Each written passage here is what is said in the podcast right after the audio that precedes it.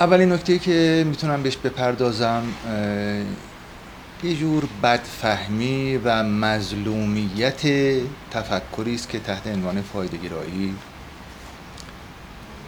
مشهور و معروفه.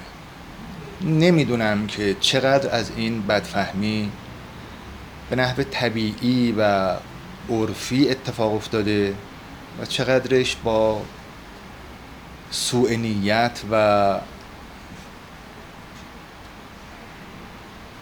نیت اختلال در دریافت درست اون از جانب کسانی که ابدا از این حیث خوش سابقه نیستند و در مقام تبیین و توصیف به فراوانی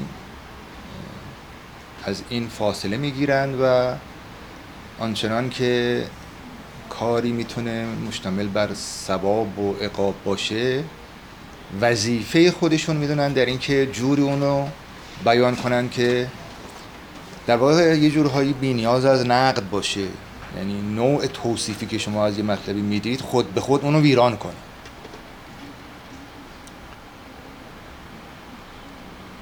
من حتی گاهی تعجب می‌کنم که در بین آدم های درس خونده و فرهیخته هم تعبیر فایده گرایی که میاد این یه جیرینگ جیرینگ سکه های ته جیب میاد که طرف داره اینا رو با هم دیگه مثلا میشمره یا بالا پایین می‌کنه که کجا مثلا چقدر نفع بیشتر نفع کمتر است. یه کمی دشواره برام پذیرفتن این که اینا همه خود به خود در واقع اتفاق افتاده و کسانی در این قضیه در ایجاد این سوء فهم سوء نیت نداشتن. به نظرم میاد یکی از چیزهایی که به عنوان کمترین اماره کمترین شاهد کمترین بیینه بر اینکه ما با چه چیزی روبرو هستیم اینه که یه قدری به شخصیت کسانی که بنیانگذاران این تفکر بودند توجه کنیم. البته اون هم چیز آسونی نیست. دلیل که در کشور ما البته فقط این محدود به کشور ما نیست ولی در کشور ما خیلی قلیستر و بدتر شده. معرفی متفکران از حیث میزان شهرت فقط دارم میگم حالا نه نوع معرفی. بگونه است که اگر شما مثلا به یک کتاب فروشی مراجعه کنید خیلی خیلی خیال خامی خواهد بود که تصورتون باشه که به مشتی نمونه خربار برمیخورید. به این معنا که اگر مثلا فرض کنید که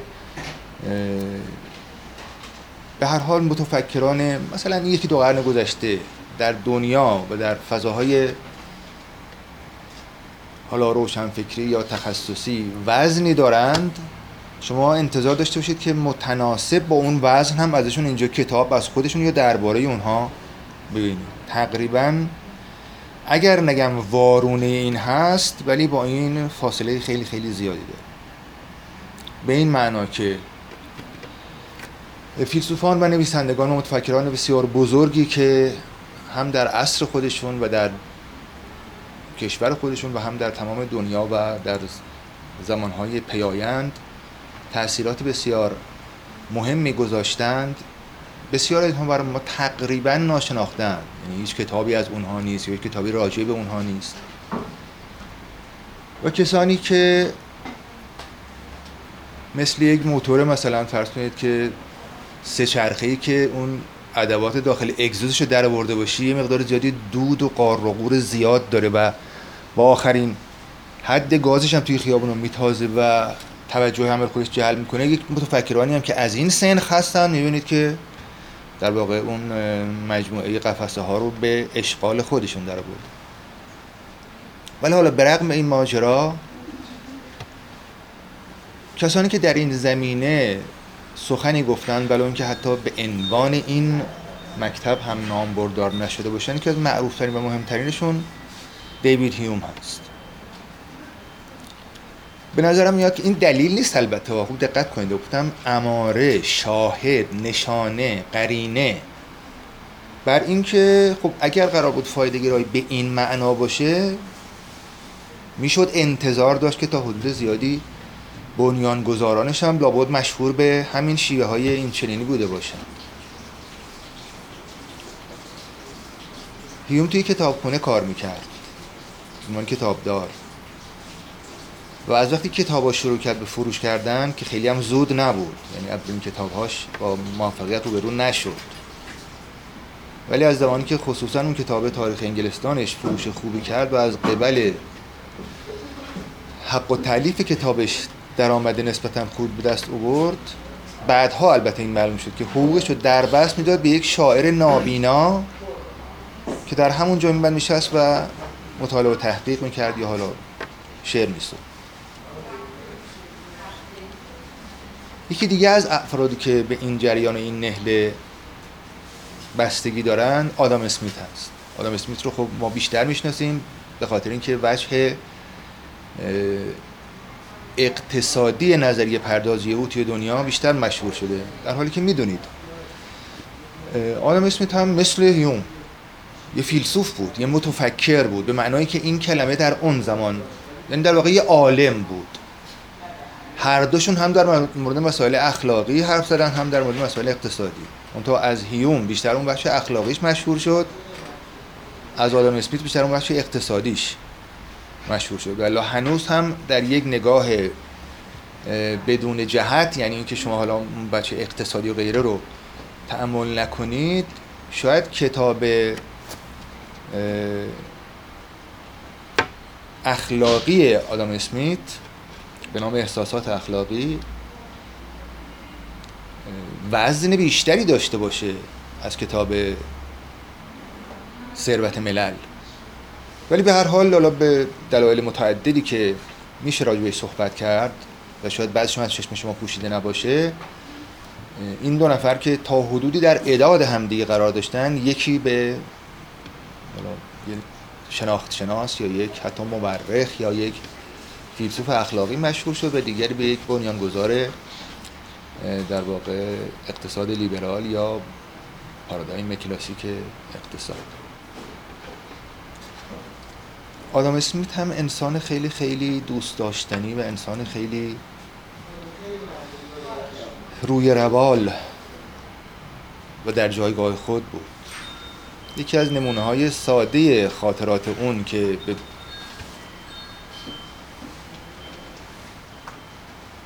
نکات کلیدی شخصیتی برمیگرده این بود که ایشون خب استاد دانشگاه بود. در قدیم هم می‌دونید. البته در جدید هم همینطوره. منتها خب در کشور کشور ما و کشور اروپا اینطور نیست. دانشگاه تقریبا مجانیه. ولی در همون اروپا هم در قدیم اینطور نبود. یعنی چیزی در هیچ مجانی نبود. چون در واقع این چیزهایی که الان ما به صورت خدمات دریافت می‌کنیم مال دولت مدرنه.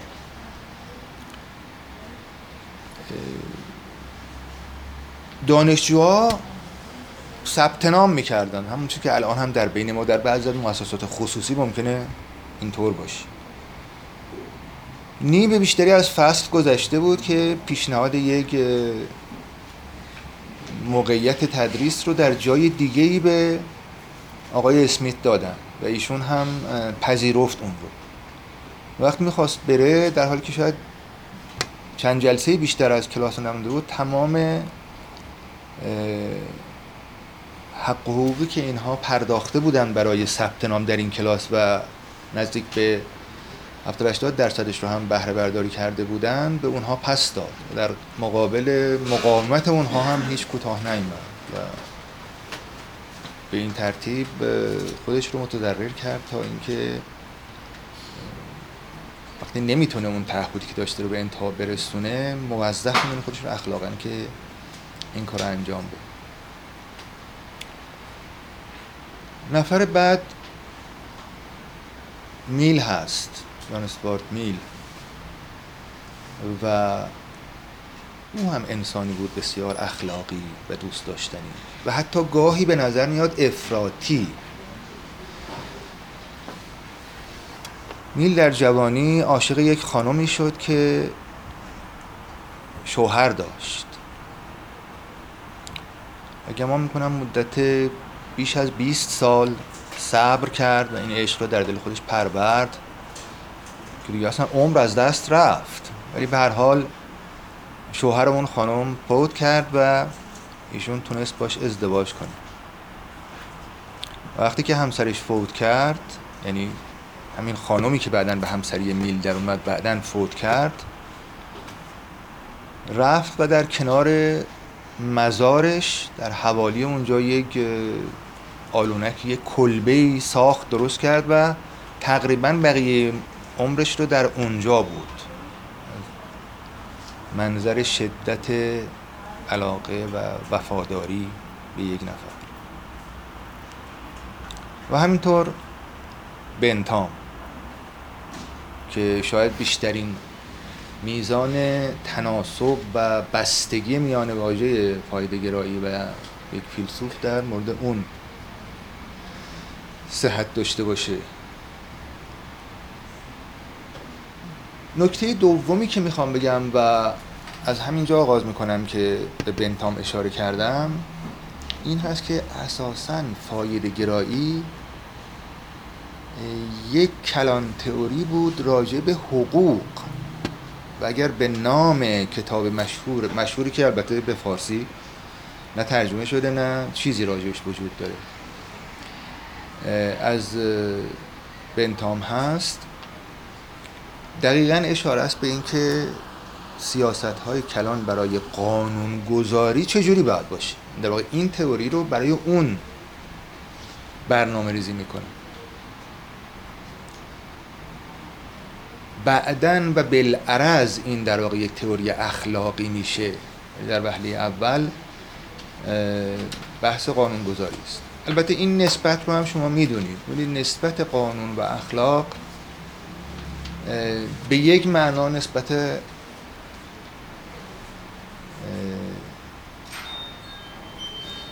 عام و خاص مطلقه و به یک معنا نسبت اشتراک منوجهه به این معنا که بعضی معتقدند که اخلاق و قانون دو تا دایرند که یه وجه مشترکی دارن. یعنی چیزهایی هست که هم اخلاقی هم قانونی و چیزهایی هست که قانونی بدون اینکه اخلاقی باشه یا اخلاقی بدون اینکه قانونی باشه. بعضی معتقدن که نه. اینها در واقع یک همچین حالتی دارن. یعنی هر چیزی که قانونی باشه حتما اخلاقی هم هست. ولی بعضی که اخلاقی هست قانونی نیست. این حرف دوم البته درست تره مگر اینکه ما بخوام این ایراد رو بگیریم که بعضی از قوانینی که صرفا شکل آین نامی اجرایی دارند اینا وجه اخلاقی ندارن و بنابراین ما چیزی داریم که قانونی باشه و اخلاقی نباشه. ولی حداقل توی اصول قوانین و ارکان قوانین قاعدتا هر چیزی که قانونی هست اخلاقی هم هست. ولی لزوما اخلاقی معنای خوب نیست یعنی چیز قانونی ممکنه بد باشه. که قانون ظالمان هم داریم. یعنی به حال ربطی پیدا می‌کنه به مسائلی که ما می‌تونیم اونها رو چیزهای خوب یا بد بدونیم. من به نظرم میاد که اون مقداری از اخلاق که خیلی واجب و ضروری بود در گذشته های تاریخی بشر به الزام و به اصرار شکل قانون به خودش گرفت تا به اختیار افراد نباشه که اگه دلشون خواست این کارو کنن دلشون نخواست نکنن. برای همین که می‌بینیم که بزرگترین گناه های اخلاقی بزرگترین در واقع خلاف های قانونی هم هست. مثل قتل مثل دزدی مثل کلاهبرداری مثل ارزم به حضور شما بر اینه که چیزهایی از این قبیل تجاوز تهاجم قصب همه اینها موارد نخستین عناوین اخلاقی است. یعنی عناوینی که قضاوت سفت و سخت اخلاقی روی اونها میره و همین ها هست که اولین مواد قوانین رو هم تشکیل میده در گذشته تاریخی و این نشون میده که قانون در واقع قسمت واجبتر و گریز ناپذیر و اجتناب ناپذیر اخلاق بوده که براش پشتوانه اجرایی فراهم کردن. پشتوانه اجرایی که مهمترینش مجازات بوده دیگه. و اینها بعدا مسیرهای متفاوت طی کردن. ولی جنسشون آن کنت یعنی در تحلیل نهایی یک چیز هست و برای همین هم هست که در تصمیم های کلان هر نگاهی که به قانون داشته باشیم به اخلاق هم نگاه ما نزدیک به اون خواهد بود یا برعکس تفاوت خیلی جدی بین اینها وجود نداره. صحبت این بود که در قانون گذاری چه دایرکشنی چه خط سیر کلانی چه افق یا دورنمای کلانی رو ما باید در نظر بگیریم که بتونیم بگیم همه این قوانین از اون حیث از حیث رعایت اون معیار یا از حیث گنجیدن زیل اون افق خیشابند هم میشن و اشتراک پیدا می‌کنن. و سخن بنتام در اونجا این بود که معیار این باید باشه. استدلالی که بنتام در اون موقع میاره به نظر میاد استدلالی حداقل استدلال اولیه یعنی بیس هایی که مطرح می‌کنه بنیان هایی که مطرح می‌کنه خیلی خیلی ساده هست و خیلی بدیهی. ولی جالب اینجاست که در طول قرنهای بعدی اینها نادیده گرفته شد و با اینها معاندت شد.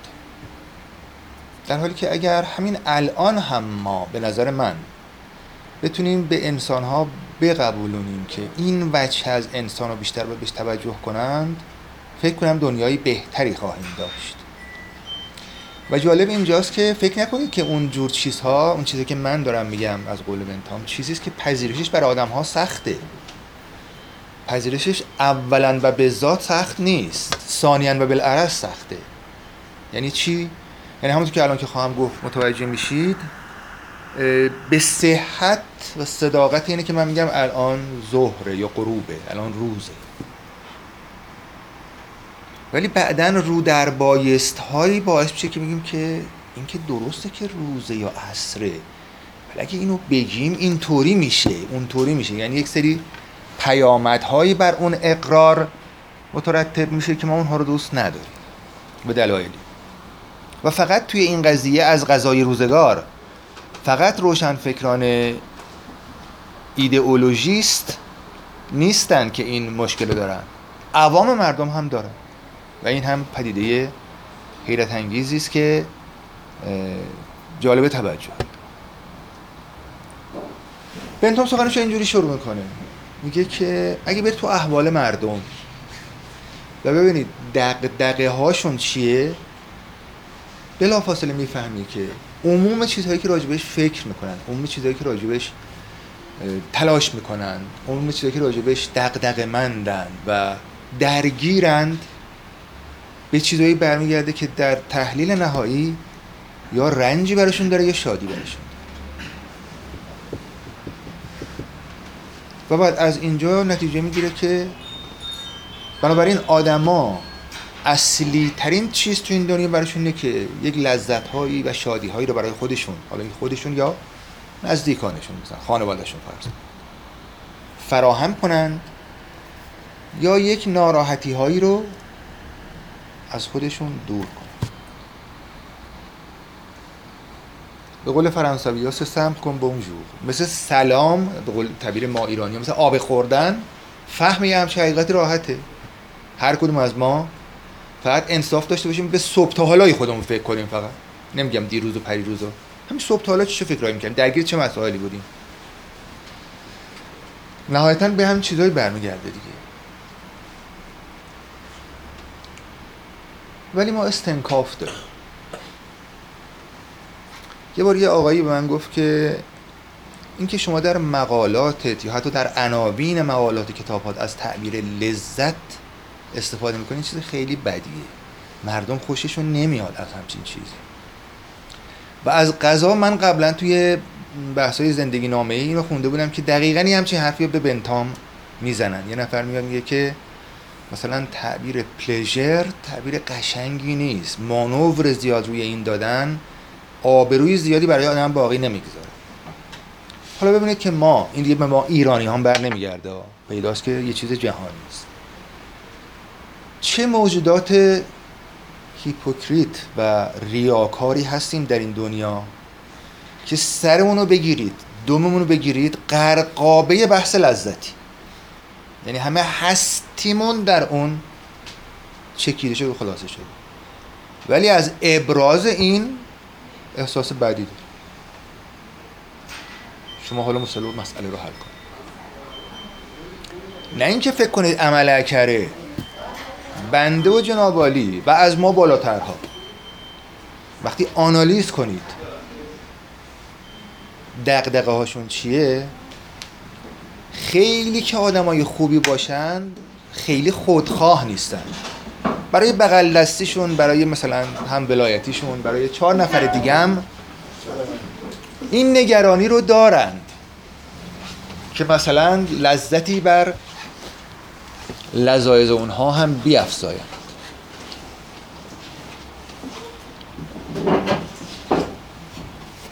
ولی آخر مطلب همینه. اون وقت نه تنها افراد میگریزند از ابراز این بلکه اگر کسی هم در جهت نه رسوا کردن اونها در جهت بهین سازی امور اشارهی به اون داشته باشه قیام می‌کنند شورش می‌کنند اعتراض می‌کنند و این رو نشونه بی اخلاقی می‌دونن. یه زمانی من چند سال پیش از این امریکا بودم توی کمبریج. یکی از دوستان گفت که خانومی هستن به نام خانم همایی که دختر اون آقای جلال همایی معروف هستند که پیشترها در تهران دانشگاه تهران استاد ادبیات و عرفان بودن و کتابایشون راجع به مولوی هم مشهوره به نام مولوی نامه. تو شب عید هم بود یا روز اول دوم عید بود. خب ایام عید هم هست و اینا. برایشون همون امروز روز اون جلسه هفتگیشونه. یه جلسه ای دارن که تعدادی از افراد جمع میشن اونجا و راجع به مصنوی و عرفان اینا با هم دیگه کلاس دارن. گفتن شما بیاید بریم من اولش استنکاف کردم. گفتم که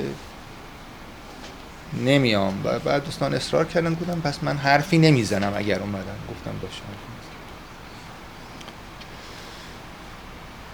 رفتم اونجا یه پنج دلاری هم از ایشون عیدی گرفتیم به مناسبت عید نوروز و خب مجلس محترمی بود خیلی شادی آور بود بهجت آفرین بود و چیزی که توجه منو جلب کرد که حالا اشاره خواهم کرد. جلسه شروع شد و یه صفحاتی از مصنبی مولانا رو هم پرینت گرفته بودم قبلا به دوستان داده بودم و الان قرار بود که روی اونها صحبت بشه. صحبت هایم شد و بندم مستمع بودم. و جلسه رو به اواخرش بود. یکی از اون خانمایی که اونجا یه جلسه حاضر بود گفت که من شما رو می‌شناسم و فلانی هستید و چرا چی نمیگید. گفتم من مشروط به چیزی نگفتن اینجا اومدم. اگر بخوام چیزی بگم ممکنه شما خوشتون نیاد. اصرار رو که نه این همچین بحثی نیست و اینجا همچین روالی وجود نداره و هر که حرکت می‌تونه بزنه و شما حرف اونجا باز مثل قصه تو قصه براشون نقل کردم که من سوئیس بودم توی ژنو و اونجا یک رستوران ایرانی بود که رستوران معظمی بود. چون می‌دونید ژنو هم شهر کوچیکیه. و خب یه مراکز بین‌المللی زیادی هم توش هست. خیلی آدم هم دیگه رو می‌بینن. مثلا وزیر وکیل از ایران میان یا بعضی از مثلا فرض که آدمایی که اهل مسائل فکری هستن و از کشورهای دیگه خب زیاد اینجا افراد هم دیگه رو می‌دیدن.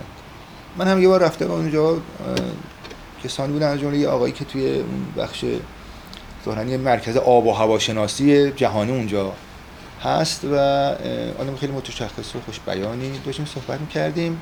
ایشون اشاره کرد به اینکه حالا داشتم برای اونام گفتم ولی خب به تبع برای شما دارم میگم. که دو تا پسر داره خب خودشون مسن بود پسرش هم لوبنس 40 ساله بودن دیگه. که هر دو پزشک متخصص هستند و هر دو توقل فراوانی در مصنوی دارن. بنده که داشت حرف می‌زد در منم گفتم که سرگرمی خوبیه. و ایشون جا خورد. گفت قر رسیدن در مصنبی مولانا سرگرمیه. گفتم که می‌تونه نباشه. مشروطا که شما بفرمایید که فرزندانتون اهل تهجد و نماز شب و روزه ها روزه بگیرن و در مثلا آفتاب برند چله نشینی کنند و بعد عوالم حقیقت هم برایشون آشکار بشه همچین چیزاییه؟ اگه هست که بفرمایید ما هم خوشحال میشیم. اگر نیست یا متخصص در ادبیات و چیزهای از این قبیل هستند که اونم به نظر میاد نباشن یا اگر اینا نباشه یعنی سرگرمیه. سرگرمی هم چیز بدی نیست. یعنی که شما چیزی رو نه به عنوان یه کاری که واجبه یا یه شغلی که درآمد زندگیتون از طریقش میگذره غیر از اون. مثلا میگن من برای سرگرمیم فوتبال تماشا می‌کنم یا برای سرگرمی مثلا حتی فیلم می‌سازم یا داستان می‌نویسم؟ یعنی کار اصلی نیست ولی معنیش کار بی اهمیتیه بعد در اون تعریف کردم گفتم که من نگرانیم که شما هم فکر کنید که این کاری که اینجا دارید انجام می‌دید چیزی بیش از سرگرمیه. و اون وقت دچار اشتباه بشید. بعد اونجا اشاره کردم گفتم که ببینید با یه نگاه سرسری به اصطلاح یه چی در حدود 50 60 نو خوردنی اینجا موجوده که بخشش مال سفره هفسین و پذیرایی های نوروزانه بود. بخشش هم که لابد به هر حال مال پذیرایی ساده اسرانه. خوب اونجا یه امکانات فراونتر از اینجاست. اینجا مال الان فراوون شده نسبت به دهه 67 گفتم خب پس حتما قبول دارید که کسی که پسرش ازش می‌پرسه که به پسرش میگه اگه گفتن مذهب پدر تو چیست بگو. ناخوردن و اون هم در مصنوی مذمت در واقع نفس پرستی به از جمله یکی از مهمترین جلوه هاش که خوردن هست درش وجود داره. نمیشه ما پیرو یه همچین فردی باشیم. کاری ندارم که اساسا پیرو به اونجوری بودن خوبه یا خوب نیست. من اونم قبول ندارم. و اصلا مطمئنم نیستم که خود اونا اینطور بودن به این شدتی که میگن. پس اصلا بحث اون نیست که بگم شما پیرو خالص نیستید. در واقع خلوص در اون پیروی چیز خیلی خوبی هم نیست. ولی حداقلش اینه که ما بپذیریم چون اگه اون خلوص در پیروی وجود داشته باشه احتمالا خودشون می‌فهمن که خبری جایی نیست. ولی وقتی اون نباشه میگن لابد ما اون خلوص رو نداشتیم. اگه داشتیم حتما خبری بود. و خب بدتر از همش اینه که شما خلوص نداشته باشه. اون پیروی هم نکنید و بازم فکر کنید که خبری هست. در مورد خودتون فکر کنید خبری هست که نیست. بعد بهشون گفتم که حالا من از خود شما می‌پرسم. برید تو ذهن و مشغله خودتون ببینید مثلا تو امروز یا دیروز دقدقه های شما چی بوده؟ و بعد گفتم که از نظر من این بوده. یا promotion خودتون یا اگه خودتون به آخر کار رسیدید مثلا بازنشستید اونا بچه ها اگه غیر از این بوده بگید. یعنی یا دارید کار هنری می‌کنید یا دارید کار ورزشی می‌کنید یا دارید کار اقتصادی می‌کنید خودتون یا فرزندتون. یا دلتون می‌خواد که خودتون تو اینجا دچار یک شکوفایی بشید یا فرزندتون حالا یه خوده که یعنی فرضمون توی طبقه متوسطه به قول ایرانیا بعضی از ایرانیا بی درد بودند. برای این به اونا اینا گفتم. طبیعتا اگه جمعیت مثلا فرض رندوم بودن گفتم که خب چه بسا یه خونه ای یه ماشینی مثلا یه شغل با درآمد خوبی اینجور چیزها دغدغتونه. ولی چون فرض این بود که تو این مجموعه کسی نداریم که یه همچین دغدغه‌ای داشته باشه من یه پله اون طرفش گفت پس به نظرم میاد که یکی از اتفاقات خوبی که می‌تونه توی دنیای ما بیفته اینه که ما از این دروغ گفتن به خودمون و با خودمون یه کمی فاصله بگیریم و آسون هم هست به خاطر که اون طرف ماجرا چیز شرماوری نیست. اینکه شما طالب لذت باشید به خودی خود حالا به کیفیت و روش ها و میزانش فعلا کاری نداره این چیز شرماوری نیست که کسی بخواد ازش خجالت بکشه. و واقعا من نمی‌دونم که چطور کسانی که تا این حد از پایین ترین رده های اجتماعی گرفته تا بالاترین رده ها بنا به طبیعت بنا به هویت بنا به ماهیت مهمترین دقدقه هاشون جلب لذتی یا دفع علمی است. اون وقت از تعبیراتی از این دست به کار بردن در عنوان یک مثلا مقاله در متن مقاله احساس خوبی ندارند. ببینید بخشی از ماجرا احتمالا برمیگرده به تعریفی و تعارفی که پیشینیان حالا از فلاسفه یا عرفا یا حتی گاهی پیانبران از انسان به دست دادند و ما باورمون شد. رسد آدمی به جایی که به جز خدا نبیند. بنگر که تا چه حد است مقام آدم.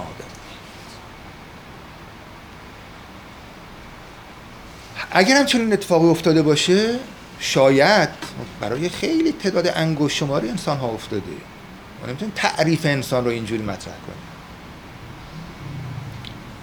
جان گشایت سوی بالا بالها تن زده اندر زمین چنگال ها ما تصور ما انسان نه خب ما طبیعتا خودمون بیشتر با روح خودمون با جان خودمون برابر می نهیم وقتی میگن من من یعنی روح من یعنی جان من. جسم رو که خیلی بهش اعتباری نمیدیم. تن زده اندر زمین چنگال ها به من چه؟ این تنه. روح که منیت من بهشه او گشایت سوی بالا بالها. ملکوت آسمان فلان. اینها هم سرگرمی های بدی نبوده در گذشته. مثل قصه شاه و پری مثل قصه جن و پری. جذابه دیگه به دلیل قریب بودنش به دلیل عجیب بودنش به دلیل خیلی متفاوت بودن زندگی عادی ما این قصه جالبیه. ولی اولا که واقعیت نداره و نداشته. حالا داشتم. به قول خود مولوی میگه تو کار پاکان را قیاس از خود مگیر. گرچه در نوشتن گرچه ماند در نوشتن شیر و شیر. البته این اهانت به کسی نباشه. منظورم اون سواد اعظمی که خود بنده و شما هم جزشونیم دیگه. نوادری ممکنه به اونجا رسیده باشن. درسته. مثل این نفر بیاد که چون یه نفر یه تعداد توی ایران مثلا ده نفر صد نفر هزار نفر مثلا میلیونر به دلار هستن پس توی ایران مشکلی وجود نداره. چه ربطی داره؟ بحث ما سر اکثریت گسترده من به تمام مردمه. و اونها نه جان جانشون سوی بالها خیلی بال میگوشاید اتفاقا اونها مصداق بیشتر حرف سعدی هن.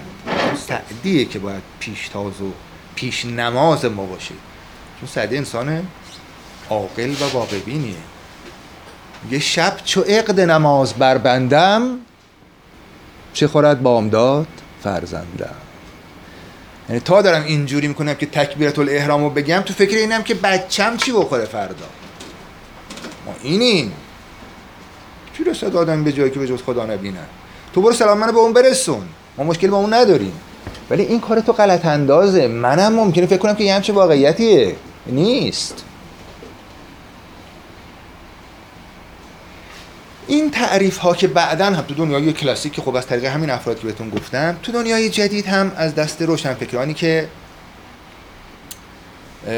گمانشون این بود که مردم باید آگاه بشن و از توی این در واقع خود خودگرایی و خودمحوری اینها بیان بیرون و روح لطیف شده داشته باشن. بخوان پرواز کنن به اینو ملکوت دیگه ای حالا که اونا تعریف می‌کردن اونها هم در این آتش دمیدند. که آدم ها رو مثلا که کلیشه های خیلی خیلی رقت انگیز و نفرت انگیز همین تعبیر بود که خب دهه های قبل از انقلاب توی ادبیات روشنفکر ایران فراوون کسایی که جز به شکمشون و جز به جای دیگهشون فکر نمی‌کنن. در صورتی که خب آدما گفت گر تو نمیپسندی تغییر ده قضا رو. تو یه جوری می‌تونی خلقت بشریت رو عوض کنی. ولی اون کسی که این خلقت رو درست کرده جوری درست کرده که ماها البته خیلی تصور دقیق از گرسنگی نداریم به خاطر اینکه دنیای مادی دنیای قحطی زده نیست. ولی ما اگه گرسنه بشیم به معنای دقیق کلمه یعنی چند روزی مثلا هفته ای واقعا غذا نداشته باشیم احوال ما احوال خیلی خیلی رقت انگیزی میشه. دیگه فرق نمی‌کنه که عارفیم یا سیاستمداریم یا هنرمندیم یا هر کسی هستیم یا حتی یه گوساله یا یه بوزینه هممون یه شکل میشیم. یعنی موجوداتی که واقعا به صورت طرح رقت انگیزن چون دارن از همدیگه متلاشی میشن. مثل یک دیوار کاهگلی که آب رو با فشار زیر پیش گرفته باشید و الان داره که تخت تخت بشکافد. بله البته میشه گفت که ما دوست داریم که انسان ها ضمن این که 90 درصد فکرشون صرف ازدواج و غذا و خونه و این هاست 10 درصدش هم در حاشیه به چیزای دیگه فکر کنن چیز خوبی. یا اینکه 90 درصد به مسائل ازدواج و غذا و خونه خودشون فکر کنن 10 درصد هم به نزدیکانشون دیگران فکر کنن. اینم انسان های اخلاقی خوبی هستند خوشحال میشیم. ولی یه جور راجع به شکم و مثلا چه دو حرف می‌زدن که انگار مثلا فرض کنید که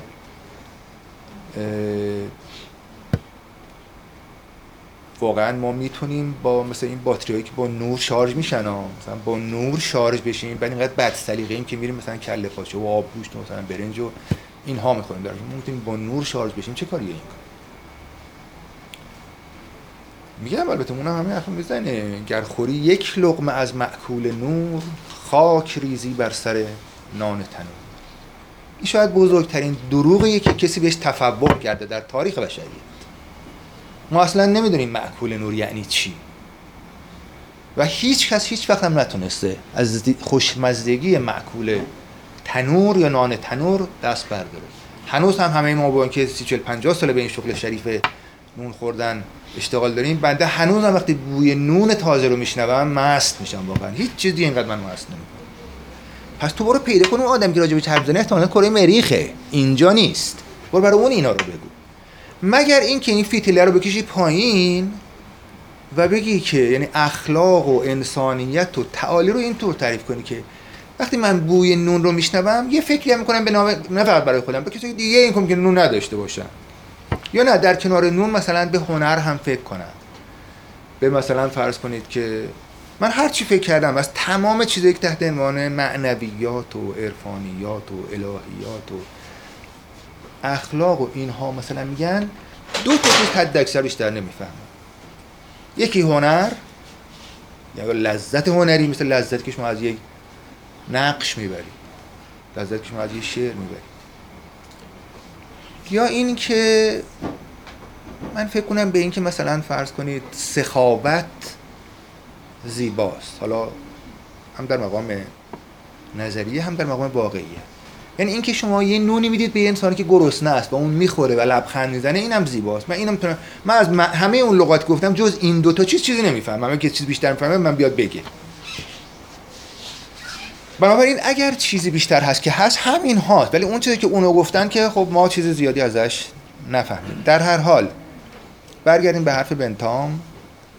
و این که وقتی به انسان ها نگاه کنی همه مسائلشون برمیگرده به جلب لذتی یا دور کردن دردی. و بنابراین بر اساس هم می‌تونیم بگیم که هم در مقام قانونگذاری البته این یه تئوری خیلی کلانه. ببینید تئوری های کلان هم خیلی راستند هم به همون نسبت فایدهشون خیلی کمه. دقت کنین. مثل اینکه مثلا من بگم که هر چیزی یه علتی داره. این حرف خیلی درستیه ولی خیلی کم مشکل از ما حل می‌کنه. ممکنه خیلی جا بخوام اطلاعات دقیق تری به دست بیاریم که مثلا علت این دقیقا چیه؟ بنابراین کسی فکر نکنه که اگه مثلا حالا فایده گرایی فهمید مثلا بار خیلی بزرگی از دوش بشریت برداشته نه.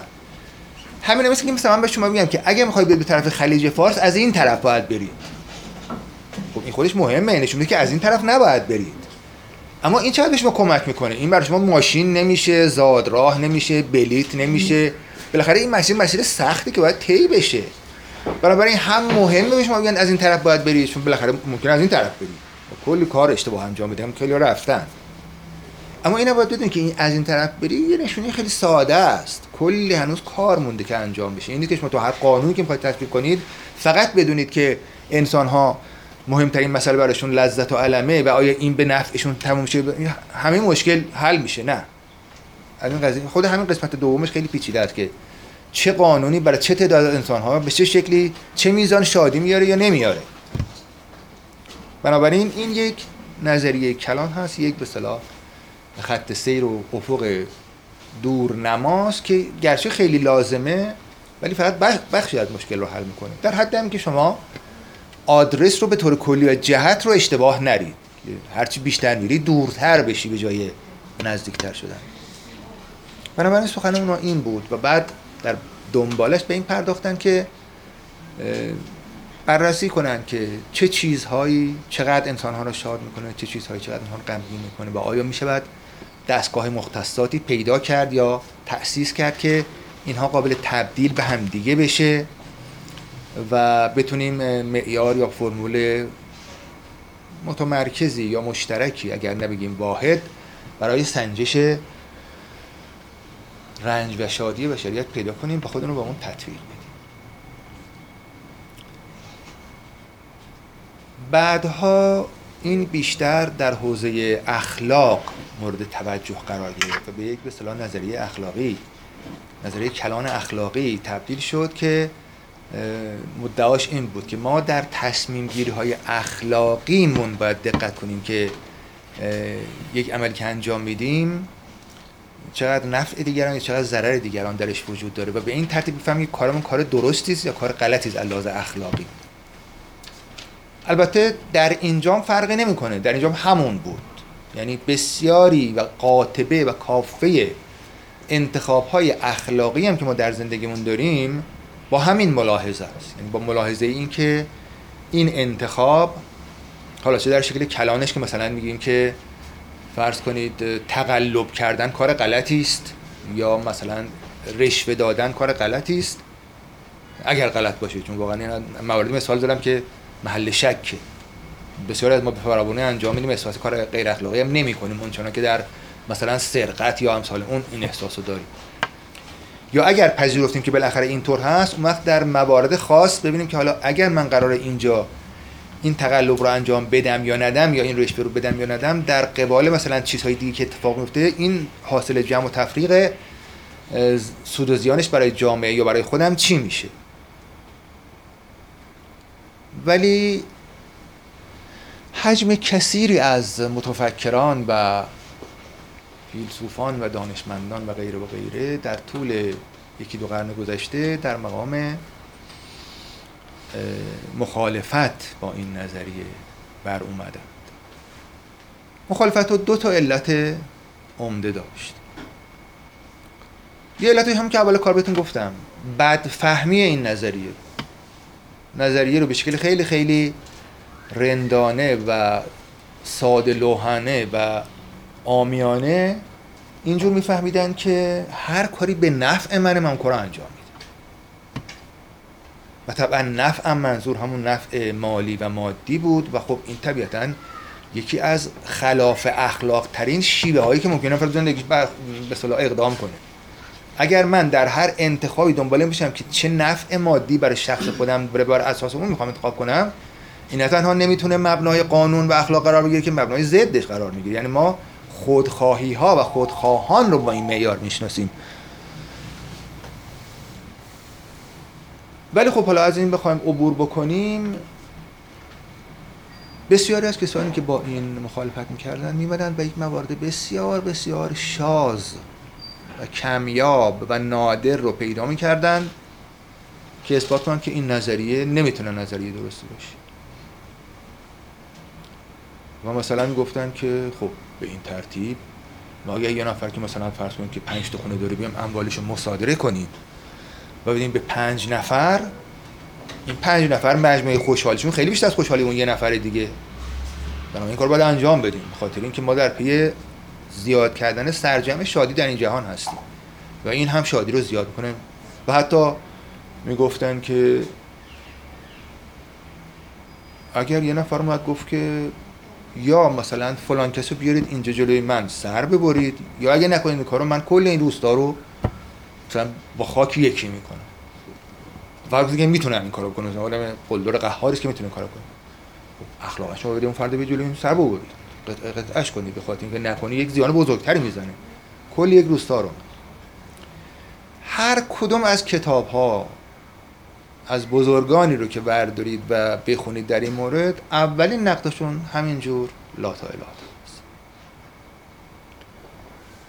این که گفتم لاتائلات به خاطر اینکه واقعا لاتائلاته به دو دلیل.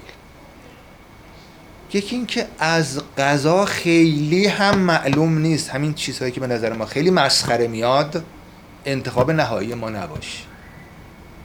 البته به لحاظ روحی روانی فشار آوره من اون کاری ندارم. ما خیلی وقت کار ممکنه انجام بدیم که به روحی برای اون فشار داشته باشه. ولی انتخاب اخلاقی من اونه من مطمئن نیستم که اگر به همه ما بگن که یه هواپیماست دزدیده شده و داره میره بخوره به یه مثلا شهرکی یا یه جایی که صد هزار نفر توی اون ساکن و همشون کشته بشه. الان ما می‌خوایم تصمیم می‌گیریم که یه خلبان با یک جت جنگی بلند شه بره و موشک شلیک کنه به این و هم اونا رو به همون 200 300 نفر مسافر بیگناه رو بکشه. به خاطر اینکه 100 هزار نفر جونشون نجات پیدا کنه. من نمی‌خوام میگم این کار درستی یا غلطیه. چیز دیگه ای دارم میگم. دارم میگم من مطمئن نیستم که تصمیم گیری در این زمینه آسون باشه. و بنده و شما اگر واقعا در مقام تصمیم گیری باشیم بگیم نه اون 200 نفر 300 نفر بیگناهن. اون 100 هزار نفر میگن که بمیرن به ما مربوط نیست. اون گناهش به عهده اون کسی که این کار داره انجام ده ما نمی‌تونیم کار انجام این یه حرفه. یه حرف مقابلشه. و حتی من میترسم که تک تک ما با اشک و آه و گریه در آخرین لحظه همون تصمیم بگیریم. یعنی باشه این 200 نفر بکشید بذار 100 نفر سالم بمونه اگرچه بیگناه.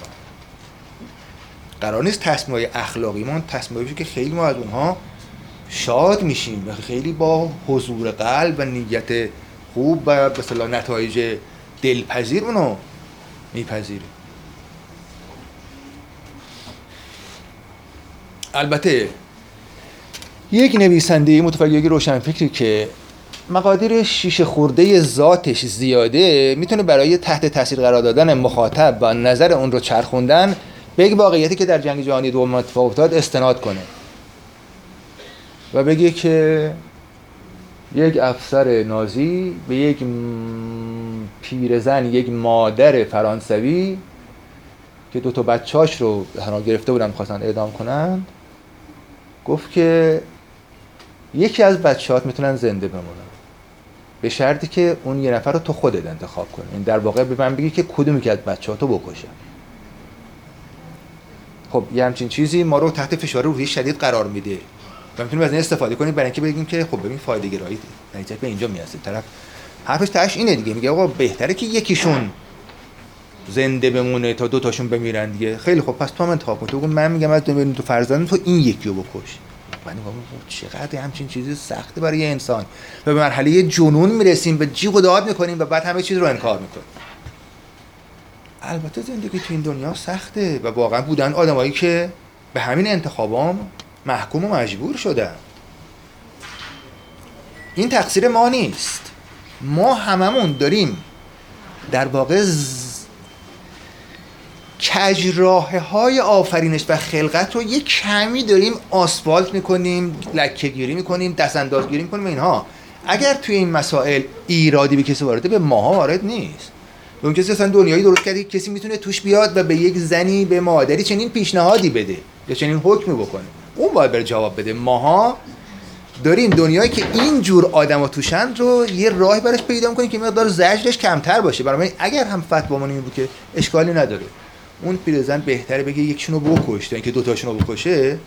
حتی اگه همچین حرف بزنیم قسمت خوبش به عهده ماست. قسمت بعدش به عهده. اون کسی که یه الله کلنگی رو که چرخ و رو به راه انداخته. بنابراین یقه ما رو نگیر.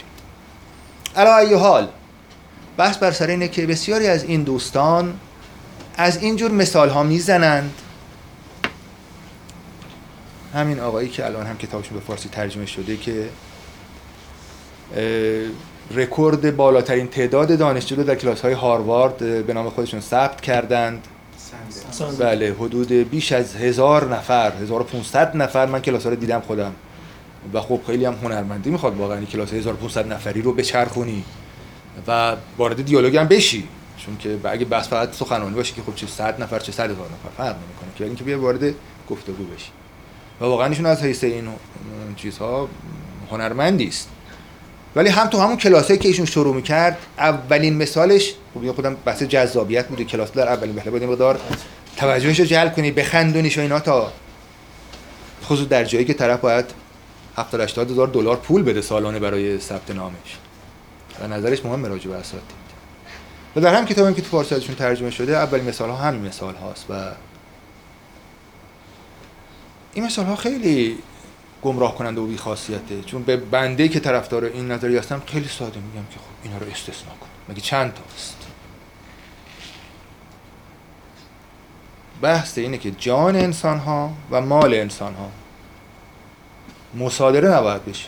که اتفاقا نمیشم تو دنیا. یعنی مواردی که این اتفاق میفته یعنی در عمل بسیار بسیار بسیار کمیابه. این چیزی که ما برای اعمالش بخوایم زور زیادی بزنیم. تقریبا همه جای دنیا مالکیت به رسمیت شناخته شده.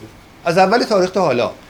اگر اون بره هایی که در نتیجه نوعی انقلابیگری یا حکومت کمونیستی یا هر چیز در این قبیل چیزها یا حتی بیقانونی و وحشیگری جان و مال مردم مصادره می شده بسیار بسیار اندکه.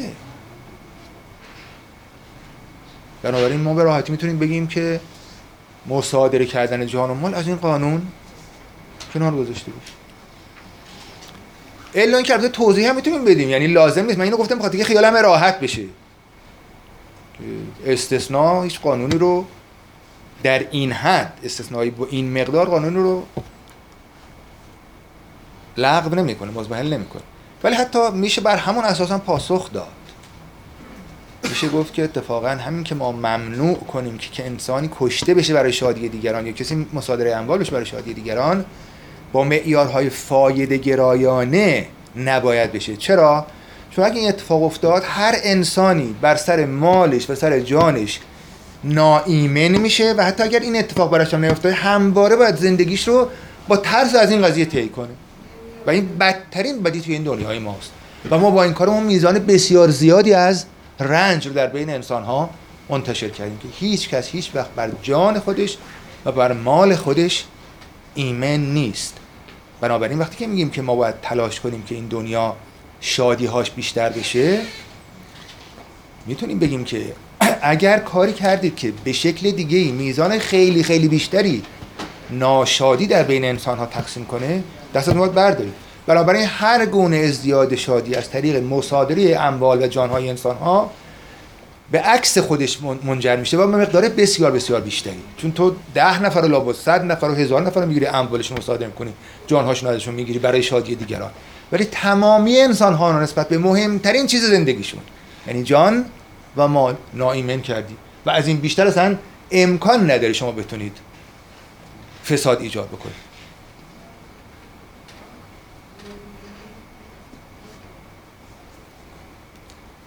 این واژه‌ای که ما در مورد ترور به کار می‌بریم تروریسم اتفاقا واژه خیلی دقیقیه.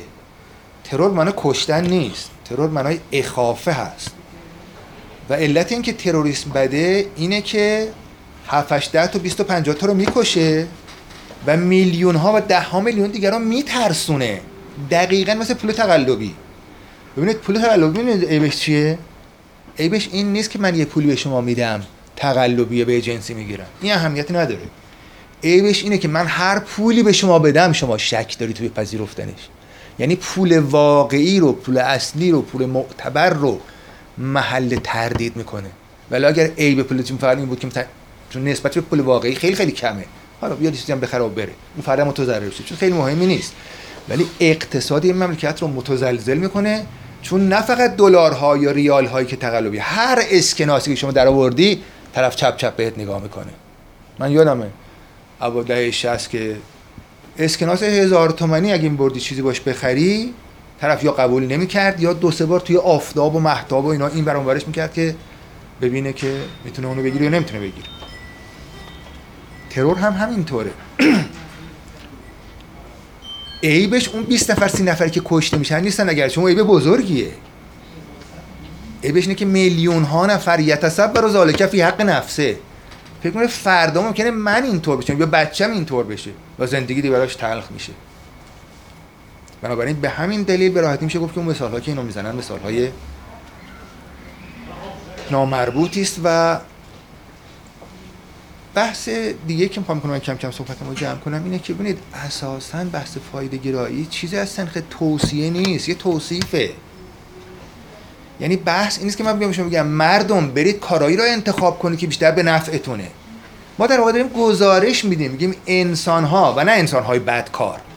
معدل انسان های عاقل که می‌تونن در واقع سرمشقی برای ما باشند یا حداقل ببینیم که انسان ها در عمل چه کنن. انسان ها به طور معدل وقتی انتخاب براشون می‌ذاری وقتی گزینش براشون می‌ذاری گزینه براشون می‌ذاری به سمتی میرند که چیزی براشون نفع بیشتر و زیان کمتر داشته باشه. خب این می‌تونه در واقع راهنما برای جامعه هم باشه برای گردانندگان جامعه هم باشه. با این معیار که خب اونجا اون فرد وقتی که حتی اون فرد هم همینطور. ببینید ما وقتی داریم که شما به چند راهی که می‌رسید منافع رو حساب می‌کنید اولا اینجا منافع منظورمون هیچ منافع شخص شما نیست. یعنی هیچ کدوم از شما وقتی منافعتون حساب کنید منافع تک نفری شخص خودتون حساب نمی‌کنه. حتما یا دوستتون یا باباتون یا بچهتون یا همسرتون یا بالاخره یه طیف از اینها با اندازه های متعدد وارد ماجرا میشن.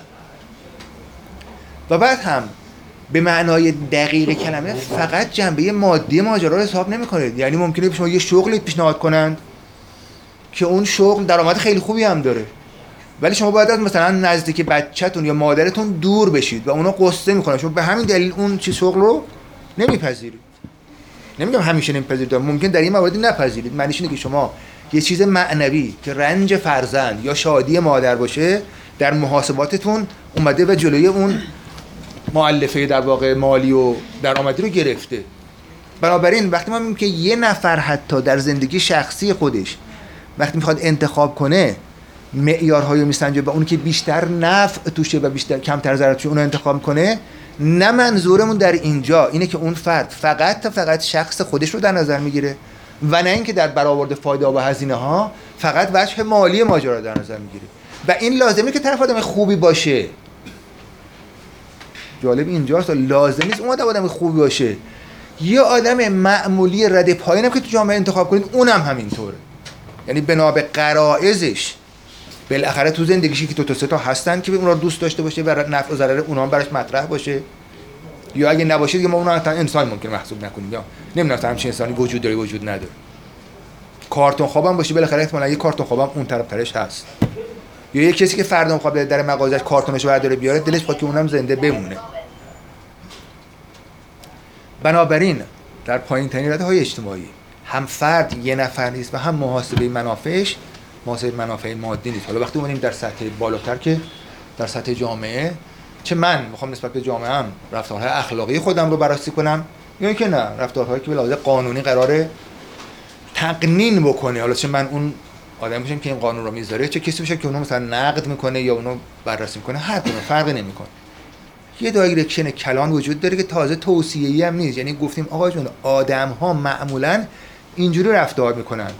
و اگرچه اینکه کی چجور رفتار می‌کنه ضرورتا و به لحاظ فلسفی ایجاب نمی‌کنه که پس ما باید اینطور رفتار کنیم.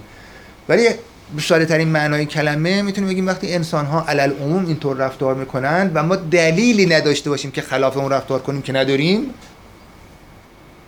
رفتار نمی‌کنیم. بنابراین منفعت رو نهایت امر اینه که شما میگید که ممکنه در مواردی اون چیزی که معمولا نفع ماست. این بار نفع ما نباشه. خب علیهش رفتار می‌کنه یعنی محاسبه همینجاشه که مقدار سخت میشه. یعنی من همیشه دوست دارم مثلا چیزای شیرین بخورم چون که لذت بهم میده. ولی الان بیمارم و باید یه رژیم غذایی رو رعایت بکنم. بنابراین این لذت رو برای یه لذتی دیگه که سلامت و استفاده از همه لذات در یه دوره طولانی عمرم باشه اجالتا ازش صرف نظر می‌کنم. دقت می‌کنی؟ بنابراین ما نمی‌تونیم بگیم که چون آب رو که میریزی سرازیر میره ما هم همجا باید سرازیر بریم. نه. اما اگه آب همیشه سرازیر میره ما برای برگردوندن آب توی سربالایی باید انگیزه داشته باشیم چون هزینه باید بکنیم. اگه ما از اینجا مثلا نفت رو می‌خوایم سواری کنیم کنار دریا خب لوله ها رو به سرازیری هستن نفت هم می‌برن مشکلی نداریم.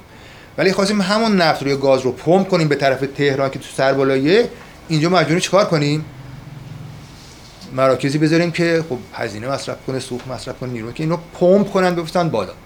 اخلاق هم همینه. ما معمولا هم کاری که دوست داریم انجام میدیم حالا دوست دارم بخورم حالا دوست دارم بخوابم. ولی حالا جای مجلس محترمی است اینجا اگه خوابیدی یعنی مثلا همون سرازیری زشته. خب اینجا من خودم کنترل می‌کنم. برای رعایت یک ارزش دیگه ای که رسمیت یه جلسه است اون دراز نمی‌کنم بخوابم. یا همیشه می‌خورم چون دوست دارم بخورم. کافیه. همین که دوست دارم بخورم برای خوردن دلیل کافیه دلیل بیشتری نمی‌خواد. ولی خب یه جایی ممکنه احساس کنم که خوردن در یک مجلسی خلاف ادب یا خلاف آداب محسوب بشه. اونجا خودداری می‌کنم. و بنابراین عمل اخلاقی عمل اخلاقی همیشه عملی نیست که خلاف میل شما باشه. اونجایی که خلاف میله بروز بیشتری داره. دقت می‌کنید؟ من وقتی که دارم تو خونم زور غذا می‌خورم نهار می‌خورم شب شام می‌خورم کار غیر اخلاقی انجام نمیدم. بلکه حتی به این معنی میشه گفت کار اخلاقی من انجام میدم. من پدرم یه دوست داشت که خیلی شوخ بود. بعضی وقتا من دستشون کرد توی این کیسه پسته ها و دو تا مثلا چیزشو جمع یا یه چاره می‌زد چون میخ تو جیبش. می‌گفت من تو دم خونه اینا برای بچه ها می‌خوام بخورم. بعد همه میخندن می‌گفتن که چرا من نشد بچه ها می‌ذارید دیگه؟ بخور دیگه. گفت نه والا ما برای بچه‌ام دارم می‌خورم. خب می‌خورم که سالم باشم انرژی داشته باشم فردا برم سر کار تا شب کار کنم یه پولی برای اونها بیارم. واقعا به همین معنایی که ممکنه این مقدار کمیک هم باشه حتی غذا خوردن ما می‌تونه به یه معنای اخلاقی محسوب بشه. اما اینکه ما معمولا تصورمون از عمل اخلاقی عملی که زجر می‌کشیم بابتش چون اون نمونه هاش بیشتر به چشممون میاد. چون اونایش که عادی که خب انجام میدیم. مثلا فکر من یه بچه‌ای می‌بینم تو مثلا ممکنه که اخم کرده. یه لبخند بهش می‌زنم دست به سرش می‌کشم مثلا یه آدم بهش میدم خوشحال میشه. من اینو یه عمل اخلاقی حساب نمی کنم به خاطر اینکه کار سختی نبوده ولی عمل اخلاقیه. بهترین نمونه یه عمل اخلاقیه. متوجهید چون آسونه خب کجا عمل اخلاقی اخلاقی به نظر میاد؟ وقتی که مثلا فرض کنید که مثلا باید یه مبلغ قابل توجهی از درآمدم رو بدم یه جایی که یه انسانهایی مثلا نیاز دارن و خب خودم اون پولو می‌خوام. تو خودم می‌خوام برای خوش گذرونی اونو می‌خوام برای زنده موندن. اخلاقا موظفم بدم ولی زورم میاره بدم. خب سختمه. اما نه واقعی قضیه اینه که عمل اخلاقی این نیست. اساسا تو زندگی روز بر روزمره ما به بعضی از کارهایی که خیلی رفلکسی است و به بعضی از کارهایی که خیلی در واقع شرورانه هست که اینا هم تعدادش زیاد نیست خیلی. اکثر کارهای ما اخلاقی به این معنا که یا خلاف اخلاق نیست یا اتفاقا در جهت اخلاق. اون خیلی از اینها چون که به راحتی از ما صادر میشه ببین شما الان میرید توی خونتون به مادرتون لبخند می‌زنید. این که امر غریزی نیست. به معنای دقیق کلمه. شما لبخند می‌زنید. حتی ممکنه حالتون خوبم نباشه خسته هم باشید. ولی می‌رسید لبخند می‌زنید. این کار اخلاقیه. مثلا ممکنه داداش خواهر کوچکتون بیاد مثلا بگه که فلان کارو دارم. اصلا آمادگی ندارید. میگید باشه عزیزم برو مثلا الان دستامو شروع این کار اخلاقیه. یعنی فراوون ما این کار انجام میدیم. تا چون کارهای سختی نیست کارهای روتینیه خیلی به نظرم نمیاد. اون وقتی که یه چیزی گیر کردیم توش فکر این کار اخلاقیه نه. اون کارهای سخت اخلاقیه. نوع کار اخلاقی بنابراین در همه این کارا بگیم که انسان ها روالشون این بوده.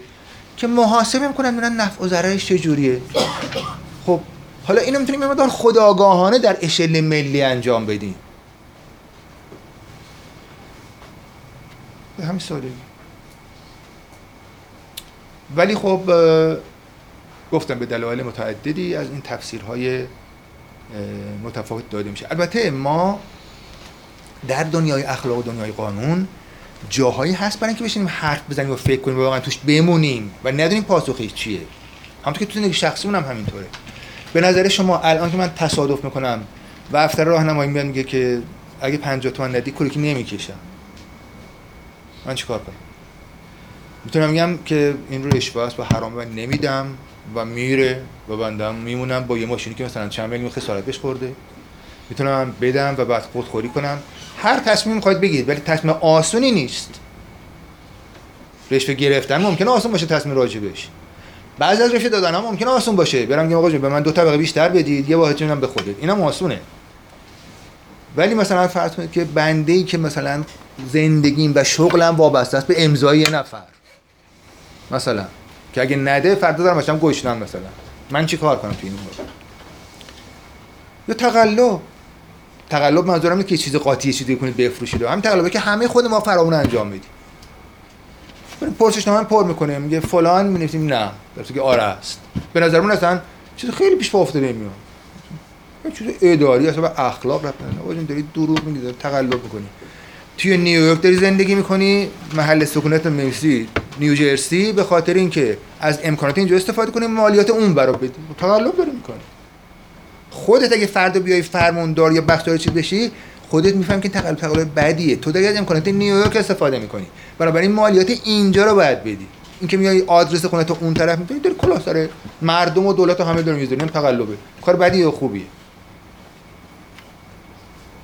آسون نیست تصمیم گرفتن. در نظر ممکن همون بگیم بده ولی در عمل اکثرمون چیه؟ اون کار انجام میدیم. چون احساس کنیم که برو بابا من که اصلا 1000 دلار 2000 دلار درآمدم بیشتر نیست. من نصفش می‌خوام مالیات بدم چی تاش میمونه و اونا برن مالیات بدن که مثلا میلیارد درآمد از چیز دیگه می‌خوام قضیه تماش کنیم میری ولی به هر حال مسئله سختیه.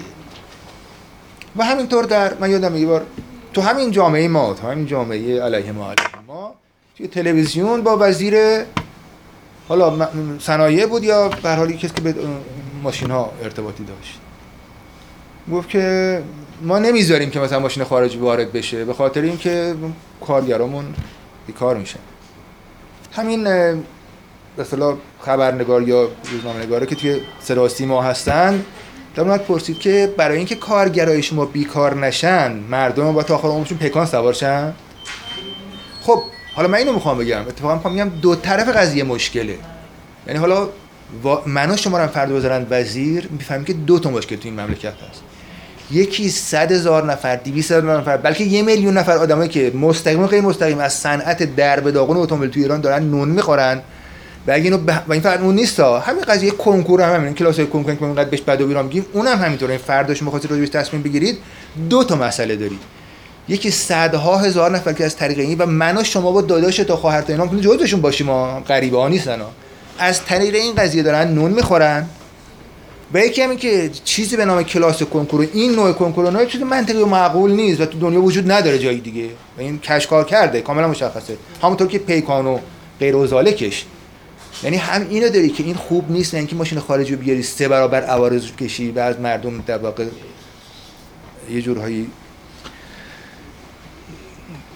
مجبورشون کنی که بیان یعنی در واقع جریمهشون می‌کنی که چون می‌خوای ماشین خوب سوار شی سه برابر ازت پول داریم می‌گیریم. چون نمیری پیکان رو بخری سه برابر جریمت می‌کنه اون چیز خوبی نیست.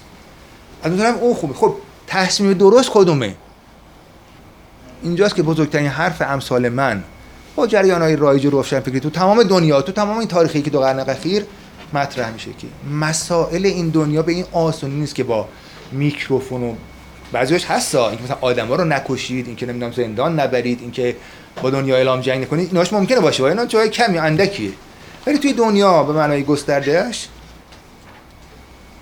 مثلا این که شما بیاید تصمیم بگیرید تو همین ایران ما الان از یک طرف کشاورزی مهمه برای ما قوت و غذا مهمه از طرف هم آب داره به وضع استثنایی نیست جوری که بعضی می‌تونن حتی کشاورزی هم باید قیدشو زد.